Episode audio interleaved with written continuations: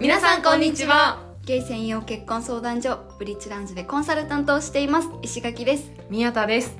はい今回は第9回目です。えー前回あの緊急配信ということで、えーご成婚カップルさんの生の声リアルな声をお届けしましたが大反響でしたよね。でしたね。こう私の会員様とかあの石垣さんもそうですし聞きましたよ。ってこうリアルな声聞いたおかげでよりこう将来のこうなりたい自分を思い描くことができましただったり本当に成婚する方いらっしゃって頑張ろうと思いましただったり、ああもう本当にこちらも頑張ろうって思いますね。そうですね。あとはあの他のご成婚カップルさんもあの何名か何通か聞きました。自分たちもっていう風におっしゃっていただいてるので引き続きこういう生の声を配信していくっていうことができたらなと思っています。そして今回のテーマは、えやっとです。一番印象に残っている会員様についてお話ししていきます。今回は、え石垣編ということでこれまで、えブリッジラウンジのお仕事を通じて私が特に印象に残った会員様についてお話ししていきます。前回たくさんいらっしゃるのでお選べできないとおっしゃってましたがその後お決めには？いやなかなか難しかったですけどなんとか一人に絞りました。どなたか気になります。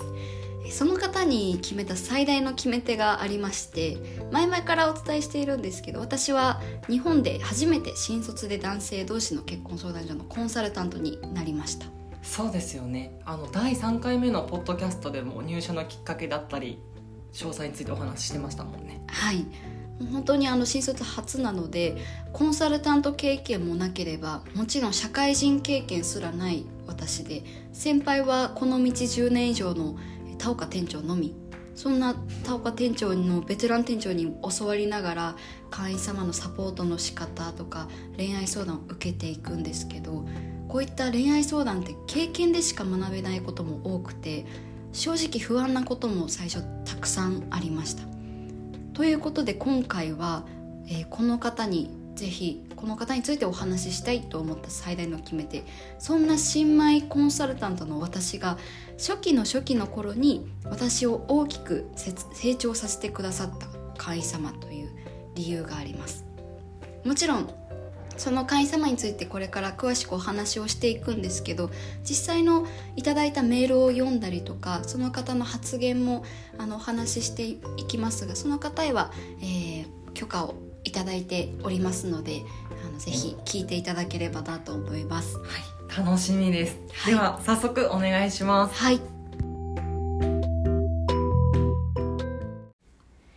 遡ることもう3年前になるんですけれども私が入社してすぐまだ担当の会員様も一桁台だった頃に出会った会員様で、えー関西に住む40代の会員様です。そもそもその時に不安だったのが23歳で女の私が担当について会員様不安じゃないのかなっていう不安がまず常にありました。でその会員様とあのコロナ禍で遠方にお住まいの会員様だったので最初はオンラインでお話ししていました。ドキドキでしたね。でその会員様とこうお話ししていくうちにその方のことも知っていくんですけども、うんこれまでお仕事に関わることで熱心に取り組んでこられたのであんまり出会いとか恋愛の経験はほぼなかったような方です。印象としては明るくてお話上手で真面目で思いやりもあってお優しくて話も面白いし紳士的な人だなっていう風な印象を受けていました。そしていよいよご活動スタートをしていくんですけれどもその会社もお見合いを重ねていく中、えーある方にオンラインお見合いで一目惚れされました。一目惚れ。一目惚れです。そこで私の記憶する中では実際初めての恋愛に関する込み入ったご相談っていうのをされたんですね。そのオンラインお見合いの後にメールで届いて、えーお相手にこういうメッセージを送るんですけどこういうメールで石垣さん大丈夫ですかね？いいですよね？っていうメッセージの、えーご相談がありました。ここで初めてうわ自分40代の人生人生経験豊富な会員様に頼られたっていう実感が湧きます。その後もあのメールの方で何度かそのお相手様とやり取りをしていますがこの段階でぜひ会いたいですってお伝えしてもいいですかね？ちょっと重いですかっていう改めてのご相談がありました。もちろん当時の私は何もかもあの初めてのご相談なのでいろいろアドバイス思いつくんですけど、うん、不安もあってこういうふうにアドバイスしようと思うんですけどいいですか？大丈夫ですかね？っていうことを店長の田岡にまず確認をしてでその方にアドバイスっていうふうにしていました。実際のその時のアドバイスはあのまだオンラインお見合いで、えーお話ししてすぐだったので見切り発車っていうよりはちょっとゆっくりまずは最低でも3回ぐらいオンラインでお話ししてから実際会いませんかっていうふうにお誘いしましょうっていうアドバイスをしました。理由としてはちょっと距離があったのであんまりこう時間も労力もお金も割いてお金もかけてあのパッと会って全然こう会った印象違かったっていうよりは3回ぐらいオンラインで会ってからの方がいいんじゃないですかっていう理由です。そしてそのアドバイスを受け入れてくれて実際に行動に移して報告してくださいました。そこでメールに書かれていた言葉が石垣さんのアドバイスのおかげでっていうのがすごく印象的で40代で頭も良くて経験もある方が私に恋愛の相談をしてくださるっていうことのありがたさも感じたその当時です。そしてあのおそらくこの会員様が今このポッドキャストを聞いていらっしゃるのであればそんなこと思ってたんだってもしかしたら思われてるかもしれないですけどできるだけ新米感というか頼りなさっていうのを出さないようにしていたつもりですけど初めての頃ことだらけで常に勉強勉強でアドバイスごとに悩んだ日々でした。一方でその会員様のその一目惚れした方への思いとか本気度っていうのはすごく伝わってきたので、うん、私も何が何でもうまくいってほしいっていう一生懸命さであのとことん向き合おうもちろん店長の力を借りながらとことん向き合おうっていうあの初めてのご相談を受けた機会でした。その1ヶ月後連絡その後もやり取り毎日してますが、えーこのままの頻度で大丈夫ですかねっていうご相談がメールでまた届きました。もしかしたら毎日の頻度って気を使って返信してくれてるんじゃないですかねって不安になったそうです。今でこそこの連絡の頻度っていうお悩みってよく聞くじゃないですか。聞きますね。それが実はその時が当時は初めてでとにかくたくさん考えて何が一番ベストな答えかなって悩んだんですけど結局お相手の気持ちはお相手にしかわからないので聞くしかないだろうなっていうのを素直にあの思いました。でそのまんまあのお相手に聞いてみましょうっていうアドバイスをしてでプラスあの新米ながらに考えに考えてよ余計なお世話かもしれないと思ったんですけどお世話を焼くのがこの仕事だと思ってお相手への聞き方まで考えてその方にメールしてみました。段取り段取りですね。まずは自分の気持ち。あのご本人様ちょうどいい頻度だったので自分はこのままでもいいですけど次に心配なこと。あのお相手に気を使わせてないか無理してませんかって聞く。で最後に話し合いですね。あの一番心地よい頻度を教えてほしいとかあのすり合わせをしませんかっていう流れで聞いてみるのはどうでしょうって提案しました。そしてそのこのアドバイスもすぐあの受け入れてくれて実行に移してくださいました。でその後またご報告のメールが来て毎日の連絡のやり取りから、えー2日に1回ぐらいのペースになってあのこの頻度が2人とも心地よいペースになっていますっていうご連絡が届きました。そしてそのメールにまたついていた嬉しい言葉が、えーこういうの本当に下手くそなので助かりますっていうのを言われたんですよね。自分的にはえこれだけのことかもしれないのにあの感謝されるんだっていう驚きがまずあってこういったこと一つでもあの縁を逃す可能性もあったなっていう自覚も芽生えてこうご縁をお手伝いしている実感っていうのはすごくこの時に湧いた湧き出たと思います。それからあのもう一つ書いてあったのがこういったことを石垣さんに相談できるっていうこの相談相手ができたっていうだけでも嬉しいですっていう言葉もいただきましたこのこれもまたこのお仕事を通じてこの神様のお力に慣れているって実感が湧くとともにあのやっていてよかったなっていうふうに思った、えー、思った出来事です。そして2ヶ月後変わらず2日に1回のペースでやり取り続けていらっしゃったみたいでこう一番最初に燃えていた熱量っていうのは落ち着いてきて安らぎを感じるようになってきましたっていうご報告のメールが2ヶ月後にまた届きました。そこで新たなご相談をいただくんですけどこのままで大丈夫ですかね？友達にならないですかね？このままだったらっていうあのご相談をいただいたんですけど2ヶ月間トントンと2日に1回ポンポンポンポンってやり取りしていったらこのままで大丈夫かなってご不安になるのは当然のタイミングかなと思っていてその時に私は今こそと思いました。一目惚れされた当初の頃はこう会いたいぜひこの熱量のまま会いたいっていう走り出してその熱を焦がしてしまいそうな勢いだったんですけどその時はもうあの2ヶ月経ってちょっと熱量も落ち着いてきたのでこの段階であればお誘いしても温度感も温度差かな温度感も心配ないなと思ったので今がいいと思います。このお会いしませんかっていうお誘いのタイミング。っていうふうにアドバイスしました。そうしましたらあのあじゃあ誘ってみますっていうことであの誘ってみたところ OK 会いましょうっていう承諾のメールがお相手様からも来たそうです。嬉しい。嬉しい。とっても嬉しい私も本当に嬉しかったです、はい、そしてそのあのメールにもあのいただいた言葉が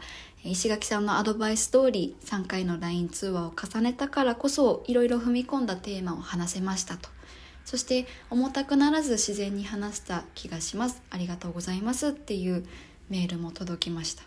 あいつも私の言葉に耳かさ耳をかさ傾けてくださってこうまた実際に参考にしてくださるっていうのが大変嬉しかったですし一方プロのコンサルタントとしての意識も私も芽生えて同時に緊張感も覚えたところです。もしかしたら一歩間違えれば私のアドバイス一つでそのご縁を一気に台無しにしてしまう可能性もあるかもしれないっていうのとあとはその方の人生の岐路に立っているんだっていう自覚ですね。これを教えていただいた気がします。そしてあのだからこそ一つ一つのアドバイスに集中しようと思いますし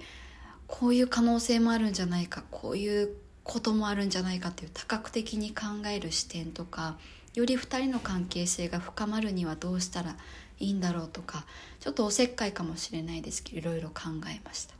そして対面のデートが決まったということであの本当これも多分おせっかいなんですけど当時私は「どこにしますか?」とか「いつにしますか?」みたいな話はあの気持ちが高まってる時がいいですよっていうアドバイスもしましたそうしたらあの会員様からも返答があってそのどこにする？いつにする？が早い方がいいっていう理由がお互いに熱量が高い方がやっぱりいいので鉄は熱いうちにって言いますけどでそれを実際あのアドバイスしたらお相手その会員様から「目から鱗でした」っていうあのリアクションを頂いてここまでメッセージや通話を通じて関係性を築いてきているからこそ互いのテンションが下がらないうちに進めた方がいいっていうことでしょうでしょうね、えー、納得ですと。えー、石垣さんのアドバイスはいつも具体的で分かりやすくありがたいです。納得できるご助言をいただけるので私も即行動に移れます。もう。ここまで言っていただいてとありがたいですね。本当にコンサルタント冥利に尽きるお言葉をいただいてよりあの頑張ろうと思った、えー、2ヶ月目？いやもう2ヶ月経ってますね、はい、え時でしたそしていよいよ対面デート直前ここでもあのご相談を事前にメールでいただいてその時は、えー、お会いしてもし付き合いたいと思ったらその日のうちに告白気持ちを伝えてもいいですかね？っていう、えー、ご相談でした。そしてそのアドバイスがここからちょっと実際の私の当時のアドバイスなので考えに考えたんだろうなって今振り返っても思うんですけどちょっと長いです。えー、まずその日のうちにお気持ち伝えるかどうかは実際お会いしてみて気持ちがどう思うか次第でいいと思います。そしてもちろんいいなと思ってもその日に伝えなきゃいけないわけではないので何度かまたお会いしてみてゆっくり考えるのもいいと思います。そしてあの何より重要なのが一緒に過ごす時間を楽しむことなのであのこの方と付き合いたいかどうかをそればかりに焦点当ててしまうとなかなか時間楽しくなくなってしまうこともありますのでまずは付き合うかどうかは一旦さておき一緒のお時間を目いっぱい楽しむことに集中してください。っていうアドバイスをしました。そしたらまたメールをいただいて、えー、なるほどおっしゃる通りです。お付き合いするか否か気にかけたままだとせっかくお会いできるのに楽しめなくなりますよね。距離があってリアルで会う機会が少ないのでそれで少し結論を急ぐ気持ちがあったのかもしれませんっていう返信をいただきました。あ本当にあのこうやって素直に聞いてくださるのもありがたいなと思いながらそしてあの最後に今日は楽しかったなって思える日であればこれから何度でもお会いできる機会きっと作れるはずなのであの楽しみにしていてください。もう私もこの当時はもう対面デートもうすぐって自分のデートぐらいの気持ちでワクワクしていた時です。そして来たる、えー、デートの日です。対面デートの日。そこでもあのともう私は確か仕事をしながらだったんですけどそわそわしましたね。もはや今2人で会ってるんだろうなとか今どこ行ってるんだろうとかって想像しながら待っていた次第ですがあのデートの日に、えー、ご報告のメールを頂いて、えー、お会いした後にですね来たメールそのまんま、えー、読み読みたいと思うんですけれども会う前は緊張や不安でしたが、えー、緊張や不安でしたが実際に会ってもいつも通りの自分でした。自然に話が進んで心地よかったです。石垣さんのアドバイス通り会うことだけを楽しむことができて本当に良かったです。改めましてありがとうございました。そして今後も話したりお会いすることを続けたいと思います。そういうことを積み重ねた後に、えー、気持ちが高まればその時に考えればいいのかなと思っています。また会いたいです。もうほっとしましたね、よかったうまくデート行ってっていう。ここまで来るともう私もこの一つのご縁に没入しているので一緒にドキドキワクワクしている自分がいましたし本当に今後もあの引き続きうまくいってほしいなうまくいくようにサポートしたいなと思ってました。そして引き続きお二人はやり取りを続けてで2回目の対面デートをしたそうです。それもご報告が来ました。そのえー、ご報告とあとご相談のメールもその時来たのでそのまま読みます、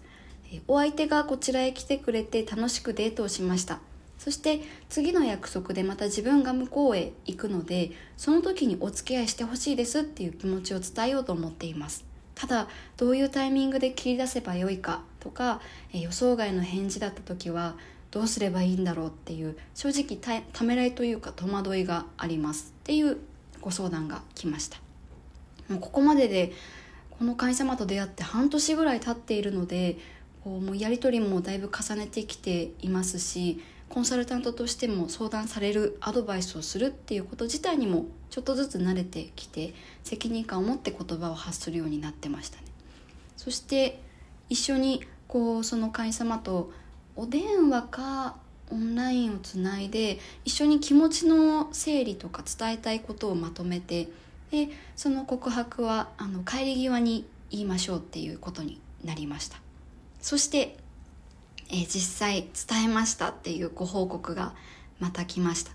えー石垣さんのおかげで自分の伝えたいことは伝えられたと思います。きっと石垣さんのおかげで、えー自分の気持ちが整理できていたからだと思います。そしてあの最後にちょっとだけ遠距離のことも不安ですっていうのを書かれてたので遠距離のところは私たち私たちというか私はあのこのお二人が半年間こう距離を超えてやり取りされてたのを見てきたので、えー楽しい時間を重ねてきた実績も経験もありますので第三者の目から見ても不安ないですっていうことを伝えました。何より距離より何よりも大事なのはお二人の気持ちが大切なのでお会いする日のために仕事を頑張れたりとか会いに行く時間そのものが楽しかったり久しぶりに、えー対面できた時の喜びとかってもう遠距離ならではというか貴重なあの時間時間の過ごし方になるのでそういったことも幸せの一つですよねっていう話をして。そしたらあのその会員様からいつも感じていますが石垣さんにご相談すると自分とは異なる視点から意見をいただけて豊かな考え方ができることに感謝しています。っていうメールが来ました。もう本当に私は平成を装いながらも結構告白した後の返事どうどうなるんだろうっていうもう気が気ではなかったですけどあの一旦落ち着いて一緒に告白のお返事待ちましょうっていうことになりました。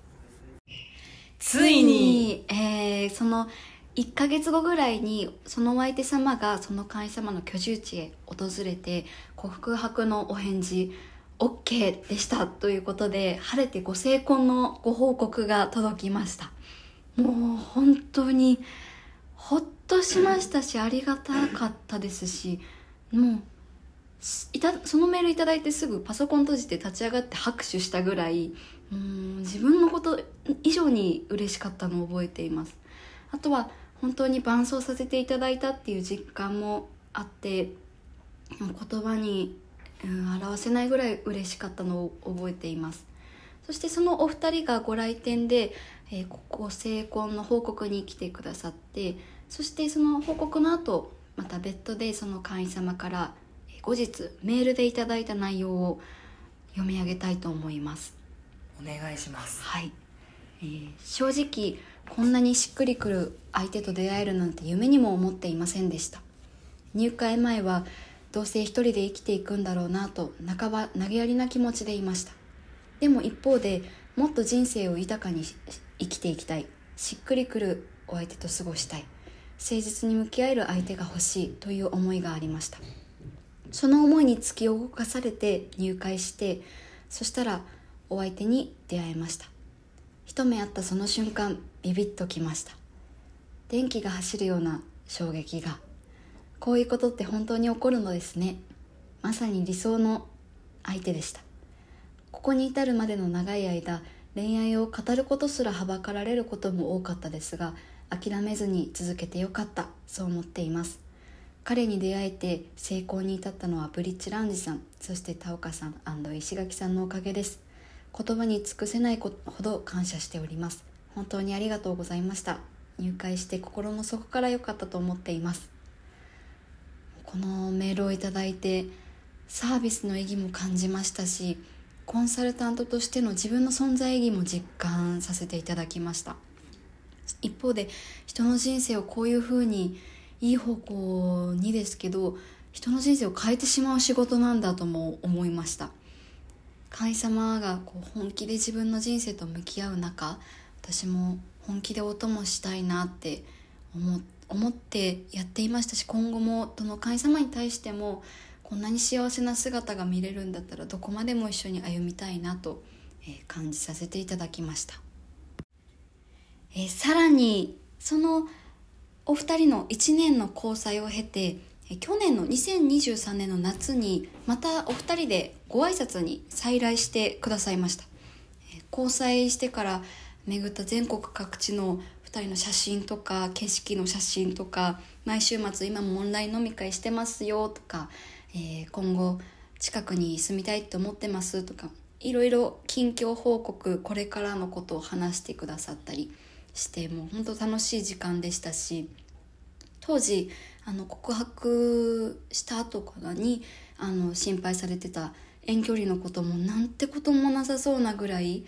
仲良しな2人だなと思って安心してあの見て聞いてました。あとはこうやってご成婚後もつながりを感じる会員様って今はたくさんいますけどお二人みたいに1年経ってもあのご来店してくださるっていうのは本当にありがたいですし嬉しいことだなと感じました。その後ですね、えー、1年の交際を経て感じた変化っていうのも改めてその会員様から別途メールで届きました。これはぜひブリッジラウンジ内外のお客様に伝えたいなと思ったのでもちろんこちらも許可を得て、えー、読み上げたいと思います。鉄頭鉄尾自分が自然体でいられるのでとても心地よいです。こういう感情って他人には抱かないような気がしていましてこれが生涯の伴侶の感覚なのかな？と。ひょっとしたら親を含め含め今までに結婚や恋愛を進めてくれた人たちはこういう感情を味わってみてほしいと思ってくれていたのだろうか。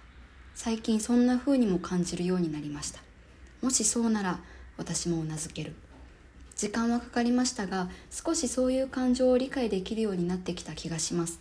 これもまた心境の変化です。2人ともオープンではありませんがいつの日か他者とのせ2人の、えー、他者との接点も増やしていきたいです。ゆっくりでいいから。本当にありがたいお話をいただきました。そうですね。うん本当その方その方の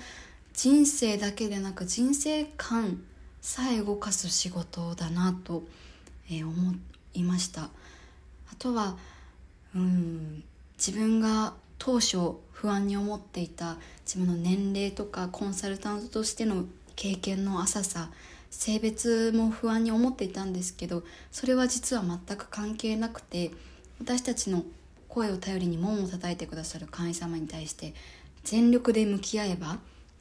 会員様には伝わるっていうこと。あとは会員様もあの誠実に向き合っているなって感じ取って頼ってくださるっていうことも知りました。こうしたお悩みご相談をされる経験っていうのは重ねてきたのでお答えできる内容も増えてはきましたがまだまだ見習いの身なので慣れることなく一人一人の会員様の人生と本気で向き合いたいなと思っています。本当にあのメール内容も発言もあのこうやって外で外向けに発信させていただいてありがとうございました。今も聞いてくださってると思うので改めてお礼申し上げます。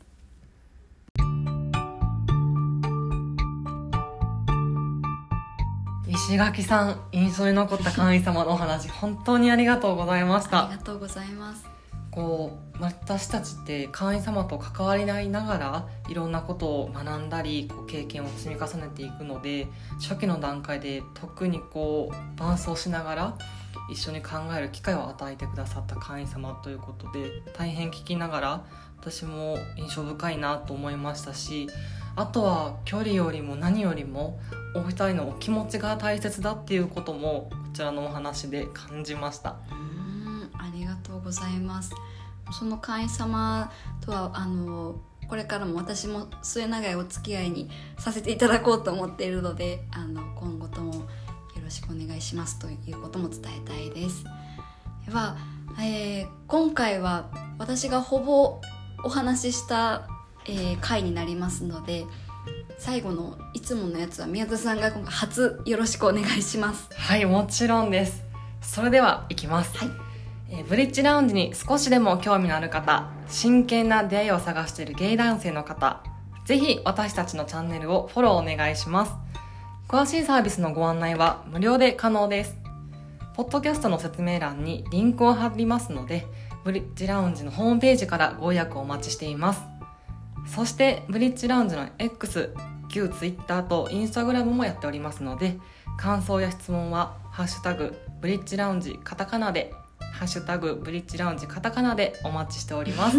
はい。えー次回は宮田さんが一番印象に残っている会員様についてお話をしていただきます。はい。私もどの会員様のお話をしようかなというふうにたくさん悩んだんですけどもあのお一人お決めしたので、はい。次回お楽しみにしてください。楽しみにしています。では今回もご視聴ありがとうございました。またお会いしましょう